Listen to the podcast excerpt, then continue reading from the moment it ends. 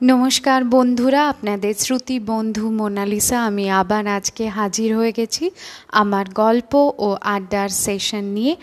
তবে হ্যাঁ আজকে একটি বিশেষ দিন। আমাদের বাঙালিদের জন্য, বিশেষ করে আর অবশ্যই অন্যদেরও। আজ বাইশে শ্রাবণ, বিশ্বকবির তিরোধান দিবস। তার স্মরণে আমার একটা ছোট্ট বিশেষ শ্রদ্ধাঞ্জলি আজকে ওনাকে আমি অর্পণ করতে চাই। লহ প্রণাম, কবিগুরু। আশা করি আপনাদের সকলের ভালো লাগবে। অনেক রকম ভুল ত্রুটি হয়তো এতে থাকবে, ক্ষমা মার্জনা করে দেবেন। আসুন তাহলে শেয়ার করি আপনাদের সবার সাথে। কবিগুরু লেখা অনেক অনেক গল্পের মধ্যে আরেকটি ছোট্ট গল্প, চিত্রকর। ময়মনসিংহ স্কুল থেকে ম্যাট্রিক পাশ করে আমাদের গোবিন্দ এলো কলকাতায়। বিধবা মায়ের অল্প কিছু সম্বল ছিল, কিন্তু সবচেয়ে তার বড় সম্বল ছিল নিজের অবিচলিত সংকল্পের মধ্যে। সে ঠিক করেছিল, পয়সা করবই, সমস্ত জীবন উৎসর্গ করে দিয়ে সর্বদাই তার ভাষায় ধনকে সে উল্লেখ করত পয়সা বলে। অর্থাৎ তার মনে খুব একটা দর্শন, স্পদর্শন, ঘ্রাণের যোগ্য প্রত্যক্ষ পদার্থ ছিল সেটা। তার মধ্যে বড় নামের মোহ ছিল না, অত্যন্ত সাধারণ পয়সা। হাটে হাটে, হাতে হাতে ঘুরে ঘুরে ক্ষয়ে যাওয়া পয়সা, মলিন হয়ে যাওয়া পয়সা তাম্রগন্ধি পয়সা, কুবেরের আদিম স্বরূপ, যা রূপোয় সোনায় কাগজে দলিলে নানা মূর্তি পরিগ্রহ করে মানুষের মনকে ঘুরিয়ে নিয়ে বেড়াচ্ছে। নানা বাঁকা পথের ভিতর দিয়ে নানা পঙ্কে আবিল হতে হতে আজ গোবিন্দ তার পয়সা প্রবাহিনীর প্রশস্ত ধারার পাকা বাঁধানো ঘাটে এসে পৌঁছেছে। জ্ঞানী ব্যাগওয়ালা বড় সাহেব ম্যাকডুগালের বড়বাবুর আসনে তার ধ্রুব প্রতিষ্ঠা সবাই তাকে নাম দিয়েছিল ম্যাকদুলাল। গোবিন্দর পিতৃব্য ভাই মুকুন্দ। যখন সে ইহকাল সংবরণ করলেন, তখন একটি বিধবা স্ত্রী, একটি চার বছরের ছেলে, কলকাতায় একটি বাড়ি, কিছু জমা রাখা টাকা রেখে গেলেন লোকান্তরে। সম্পত্তির সঙ্গে কিছু ঋণও ছিল। সুতরাং তার পরিবারের অন্ন বস্ত্রের সংস্থান বিশেষ ব্যয় সংক্ষেপের উপর নির্ভর করত। এই কারণে তার ছেলে চুনিলাল যে সমস্ত উপকরণের মধ্যে মানুষ প্রতিবেশীদের সঙ্গে তুলনায় সেগুলি খ্যাতিযোগ্য নয়। মুকুন্দ দাদার উইল অনুসারে এই পরিবারের সম্পূর্ণ ভার পড়েছিল গোবিন্দর পরে। গোবিন্দ শিশুকাল থেকে ভাতুষপুত্রের কানে মন্ত্র দিলে, পয়সা করো। ছেলেটির দীক্ষার পথে প্রধান বাধা দিলেন তার মা সত্যবতী। স্পষ্ট কথায় তিনি কিছু বলেননি বটে, বাধাটা ছিল তার ব্যবহারে। শিশুকাল থেকেই তার ব্যতিক, বাতিক বলতে পারেন, ছিল শিল্প কাজে।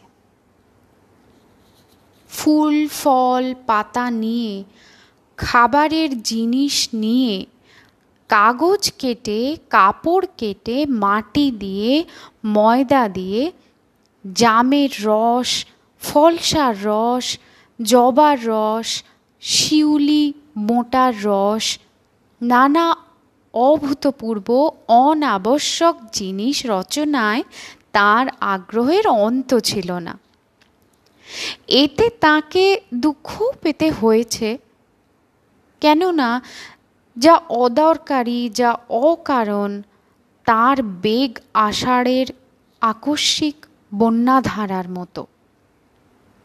সচলতা অত্যন্ত বেশি কিন্তু দরকারি, কাজের খেয়া বাইবার পক্ষে অচল। মাঝে মাঝে এমনও হয়েছে জ্ঞাতি বাড়িতে নিমন্ত্রণ, সত্যবতী ভুলেই গেছেন। শোবার ঘরের দরজা বন্ধ। এক তাল মাটি চটকে বেলা কাটছে। জ্ঞাতিরা বললে, বড় অহংকার। সন্তোষজনক জবাব দেওয়ার জো নেই। এসব কাজেও ভালো মন্দর যে মূল্য বিচার চলে, সেটা বই পড়া বিদ্যার যোগেই মুকুন্দ জানতেন। আর্ট শব্দটার মাহাত্মে শরীর রোমাঞ্চিত হতো। কিন্তু তার আপন গৃহিণীর হাতের কাজেও যে এই শব্দটার কোনো স্থান আছে, এমন কথা মনে করতেই পারতেন না। এই মানুষটির স্বভাবটিতে কোথাও কাঁটা কোছা ছিল না। তার স্ত্রী অনাবশ্যক খেয়ালে অযথা সময় নষ্ট করেন এটা দেখে তার হাসি পেত। সে হাসি স্নেহরসে ভরা। এ নিয়ে সংসারের লোক কেউ যদি কটাক্ষ করত, তিনি তখনই তার প্রতিবাদ করতেন। মুকুন্দের স্বভাবে অদ্ভুত এক আত্মবিরোধ ছিল। ওকালতির কাজে ছিলেন প্রবীণ। কিন্তু ঘরের কাজে বিষয়বুদ্ধি ছিল না বললেই চলে। পয়সা তার কাজের মধ্যে দিয়ে যথেষ্ট বইত কিন্তু ধ্যানের মধ্যে আটকা পড়ত না। সেই জন্য মনটা ছিল মুক্ত। অনুগত লোকদের পরে নিজের ইচ্ছে চালাবার জন্যে কখনো দৌরাত্ম করতে পারতেন না তিনি। জীবনযাত্রার অভ্যাস ছিল খুব সাদাসিধা। নিজের স্বার্থ বা সেবা নিয়ে পরিজনদের পরে কোনো দিন অযথা দাবি করেননি। সংসারের লোকে সত্যবতীর কাজে শৈথিল, শৈথিল্য নিয়ে কটাক্ষ করলে মুকুন্দ তখনই সেটা থামিয়ে দিতেন। মাঝে মাঝে আদালত থেকে ফেরবার পথে রাধা বাজার থেকে কিছু রং, কিছু রঙিন রেশম, রঙের পেন্সিল কিনে এনে সত্যবতীর অজ্ঞাত সারে তাঁর শোবার ঘরে কাঠের সিন্দুকটার পরে সাজিয়ে রেখে আসতেন। কোনোদিন বা সত্যবতীর আঁকা একটা ছবি তুলে দিয়ে বলতেন, বাহ, এ তো বড় সুন্দর হয়েছে। একদিন একটা মানুষের ছবিকে উল্টিয়ে ধরে তার পা দুটোকে পাখির মুন্ড বলে স্থির করলেন। বললেন সতু এটা কিন্তু বাঁধে রাখা চাই। বকের ছবি যা হয়েছে চমৎকার একেবারে। মুকুন্দ তার স্ত্রীর চিত্র রচনায় ছেলে মানুষই কল্পনা করে মনে মনে যে রসটুকু পেতেন, স্ত্রীও তার স্বামীর চিত্র বিচার থেকে ভোগ করতেন সেই একই রস। সত্যবতী মনে নিশ্চিত জানতেন, বাংলাদেশে আর কোনো পরিবারে তিনি এত ধৈর্য, এত প্রশ্রয় আশা করতে পারতেন না। শিল্প সাধনায় তার এই দুর্নিবার উৎসাহকে কোনো ঘরে এত দরদের সঙ্গে পথ ছেড়ে দিত না।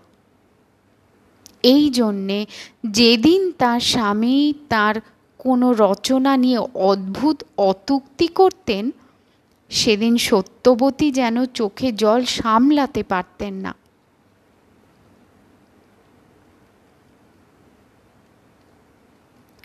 এমন দুর্লভ সৌভাগ্যকেও সত্যবতী একদিন হারালেন। মৃত্যুর পূর্বে তার স্বামী একটা কথা স্পষ্ট করে বুঝেছিলেন যে তার ঋণ জড়িত সম্পত্তির ভার এমন কোনো পাকা লোকের হাতে দেওয়া দরকার যার চালনার কৌশলে ফুটো নৌকাও পার হয়ে যাবে। এই উপলক্ষে সত্যবতী এবং তার ছেলেটি সম্পূর্ণভাবে গিয়ে পড়লেন গোবিন্দর হাতে। গোবিন্দ প্রথম দিন থেকেই জানিয়ে দিলেন, সর্বাগ্রে এবং সকলের উপরে পয়সা। গোবিন্দর এই উপদেশের মধ্যে এমন একটা সুগভীর হীনতা ছিল যে সত্যবতী লজ্জায় কুণ্ঠিত হতো। তবু নানা আকারে, আহারে, ব্যবহারে পয়সার সাধনা চলল। তা নিয়ে কথায় কথায় আলোচনা না করে তার উপরে যদি একটা আব্রু থাকতো, তাহলে ক্ষতি ছিল না। সত্যবতী মনে মনে জানতেন, এতে তাঁর ছেলের মনুষ্যত্ব খর্ব করা হয়। কিন্তু সহ্য করা ছাড়া আর কোনো অন্য উপায় ছিল না তার কাছে। কেননা যে চিত্তভাব সুকুমার, যার মধ্যে একটি অসামান্য মর্যাদা আছে, সেই সবচেয়ে অরক্ষিত, তাকে আঘাত করা, বিদ্রুপ করা সাধারণ রূঢ় স্বভাব মানুষের পক্ষে অত্যন্ত সহজ। শিল্পচর্চার জন্যে কিছু কিছু উপকরণ আবশ্যক। এতকাল সত্যবতী তা না চাইতেই পেয়েছেন। সেজন্যে কোনো দিন তাকে কুণ্ঠিত হতে হয়নি। সংসার যাত্রার পক্ষে এই সমস্ত অনাবশ্যক সামগ্রী ব্যয়ের ফর্দে ধরে দিতে আজ যেন তার মাথা কাটা যায়। তাই তিনি নিজের আহারের খরচ বাঁচিয়ে গোপনে শিল্পের সরঞ্জাম কিনিয়ে আনাতেন। যা কিছু কাজ করতেন, সেও গোপনে দরজা বন্ধ করে। ভৎসনার ভয় নয়, অরসিকের দৃষ্টিপাতের সংকোচে। আজ চুনি ছিল তার শিল্প চর্চার একমাত্র দর্শক ও বিচারকারী। এই কাজে ক্রমে তার সহযোগিতাও ফুটে উঠল। তাকে লাগল ভীষণ নেশা। শিশুর এই অপরাধ ঢাকা পড়ে না। খাতার পাতাগুলো অতিক্রম করে দেওয়ালের গায়ে পর্যন্ত প্রকাশ হতে থাকে। হাতে, মুখে, জামার হাতায় কলঙ্ক ধরা পড়ে। পয়সা সাধনার বিরুদ্ধে ইন্দ্রদেব শিশুর চিত্তকেও প্রলুব্ধ করতে ছাড়েন না। খুড়োর হাতে অনেক দুঃখ তাকে পেতে হলো তার জন্য। একদিকে শাসন যতই বাড়তে, বাড়াবাড়ি হতে চলল, আর একদিকে মা তাকে ততই অপরাধের সহায়তা করতে লাগলেন। আপিসের বড় সাহেব মাঝে মাঝে আপিসের বড় বাবুকে নিয়ে আপন কাজে মফস্বলে যেতেন। সেই সময় মায়েতে ছেলেতে মিলে অবাধ আনন্দ। একেবারে ছেলে মানুষের এক শেষ যেসব জন্তুর মূর্তি হতো, বিধাতা সেগুলো যেন নিজেই সৃষ্টি করেননি। বেড়ালের ছাঁচের সঙ্গে কুকুরের ছাঁচ যেন মিলে যেত। এমনকি মাছের সঙ্গে পাখির প্রভেদ ধরা কঠিন হতো। এই সমস্ত সৃষ্টি কার্য রক্ষা করার উপায় ছিল না ওদের। বড়বাবু ফিরে আসবার পূর্বেই এদের চিহ্ন লোপ করতে হতো। এই দুজনের সৃষ্টিলীলায় ব্রহ্মা এবং রুদ্রই ছিলেন মাঝখানে বিষ্ণুর আগমন হলো না।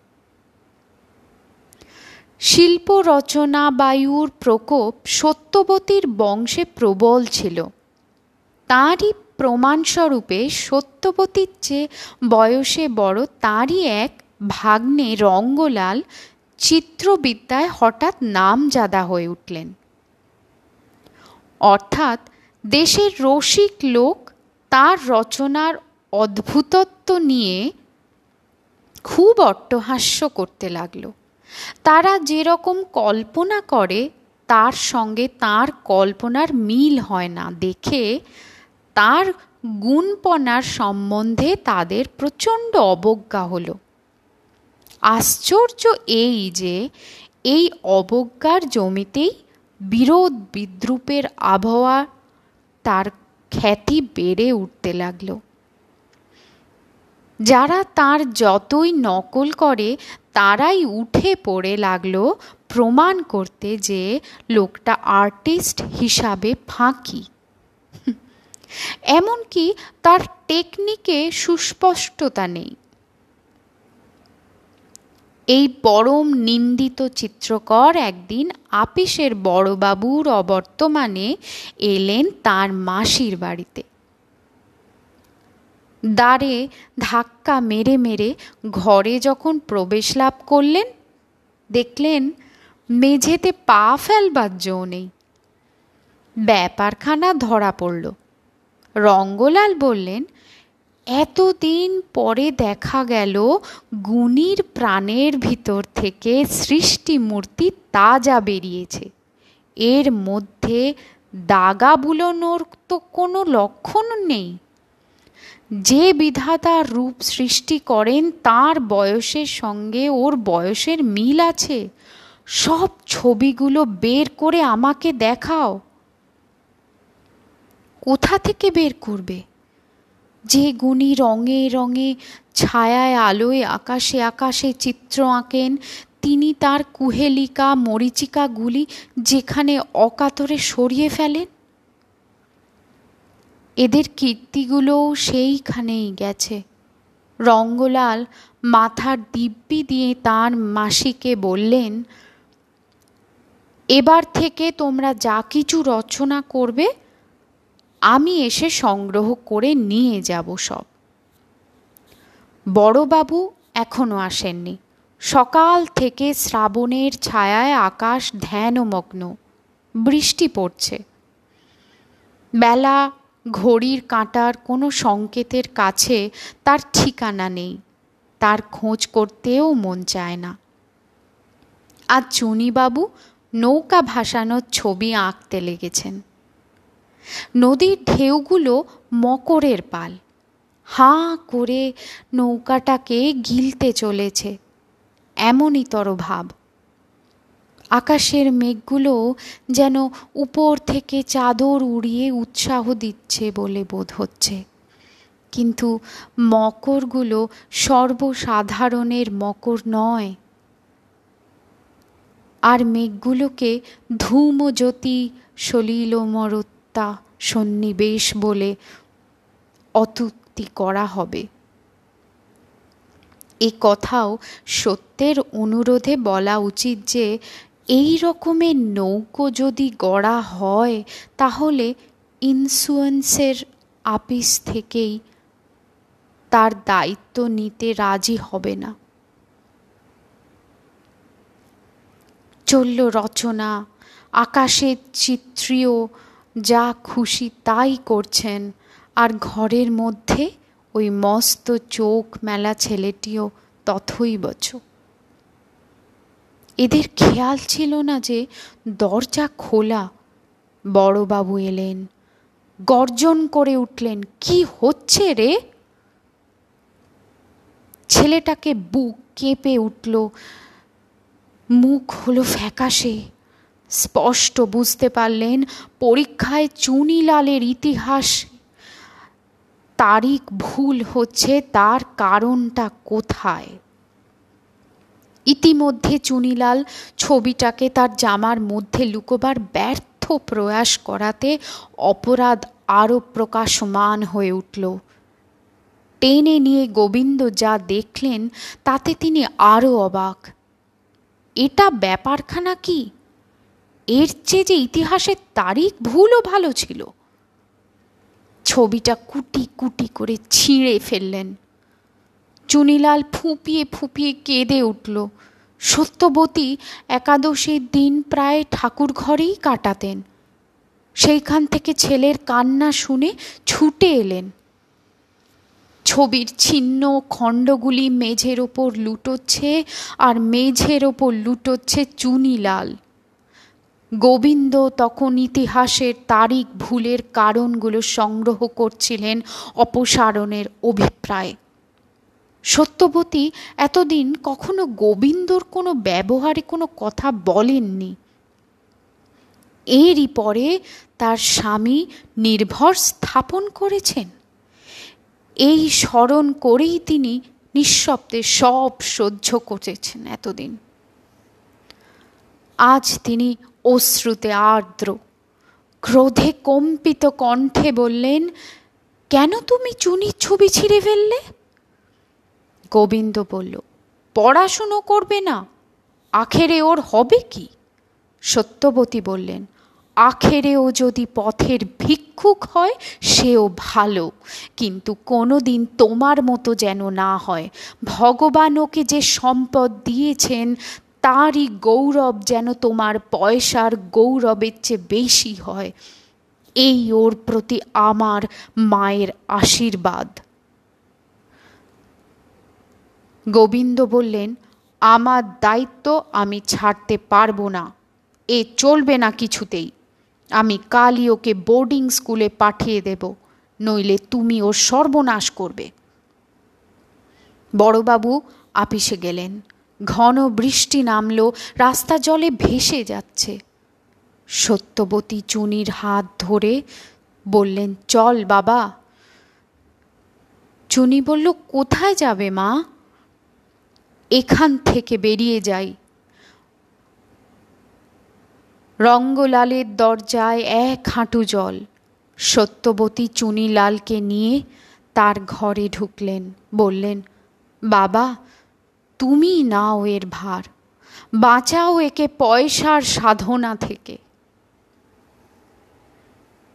নমস্কার বন্ধুরা, আশা করি আপনাদের এই ছোট্ট প্রতিবেদন, এই ছোট্ট রবীন্দ্রনাথ ঠাকুর কবিগুরু, আমাদের কবিগুরুর লেখা এই ছোট্ট গল্পটি ভালো লেগেছে। এর নাম চিত্রকর। সত্যি অপূর্ব এর এর যে ফিলিংসের এর সমস্ত যে মায়ের ফিলিংসগুলো